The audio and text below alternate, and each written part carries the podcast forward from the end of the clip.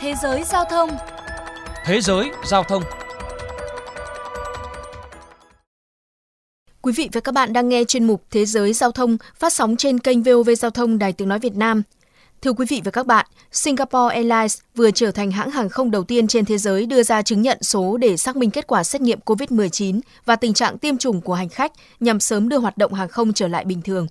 Để tìm hiểu thêm về vấn đề này, mời quý thính giả cùng nghe bài viết sau đây.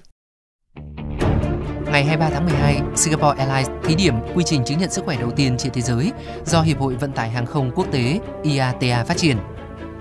Ứng dụng này có tên là Travel Pass, thẻ thông hành du lịch, được thí điểm trên các chuyến bay từ Jakarta, Indonesia hoặc Kuala Lumpur, Malaysia đến Singapore của Singapore Airlines. Hãng này cho biết có thể mở rộng chương trình sang các điểm đến khác nếu thí điểm thành công. Ngoài ra cũng có kế hoạch kết hợp giấy chứng nhận sức khỏe và ứng dụng di động vào giữa năm 2021 hành khách đã xét nghiệm COVID-19 tại một số phòng khám được chỉ định sẽ được cấp giấy chứng nhận điện tử đi kèm với mã QR hoặc giấy chứng nhận sức khỏe bằng giấy.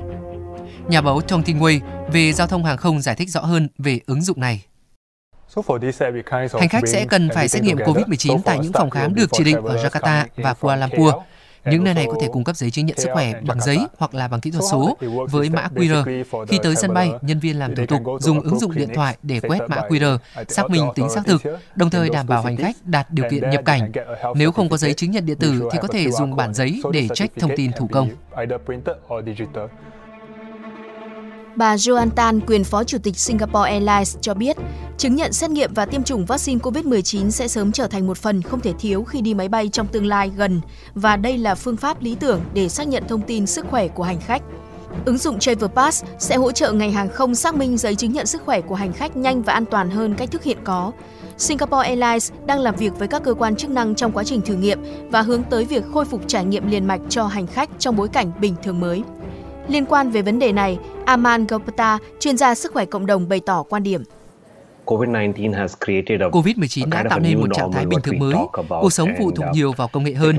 Ý tưởng hộ chiếu COVID nhằm đem lại cảm giác an toàn cho các hành khách. Nhưng trong trường hợp này, dữ liệu cá nhân sẽ là một vấn đề. Nó cần được giữ an toàn để tránh bị hack, không chia sẻ trái phép cho bên thứ ba và chỉ được sử dụng vì mục đích sức khỏe cộng đồng. Margaret Tan, một quan chức an ninh hàng không thuộc cơ quan hàng không dân dụng Singapore nhận định, các quốc gia và hãng hàng không khác sẽ áp dụng chương trình tương tự để đảm bảo hành khách có chứng chỉ sức khỏe cần thiết.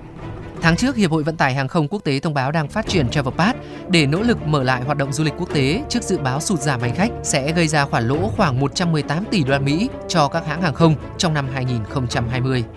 Một số hãng hàng không đang cân nhắc công nghệ này, trong đó có Qatar Airways. Trước đó, hãng này đã thông báo rằng việc tiêm chủng COVID-19 sẽ là bắt buộc đối với hành khách đi và đến Úc.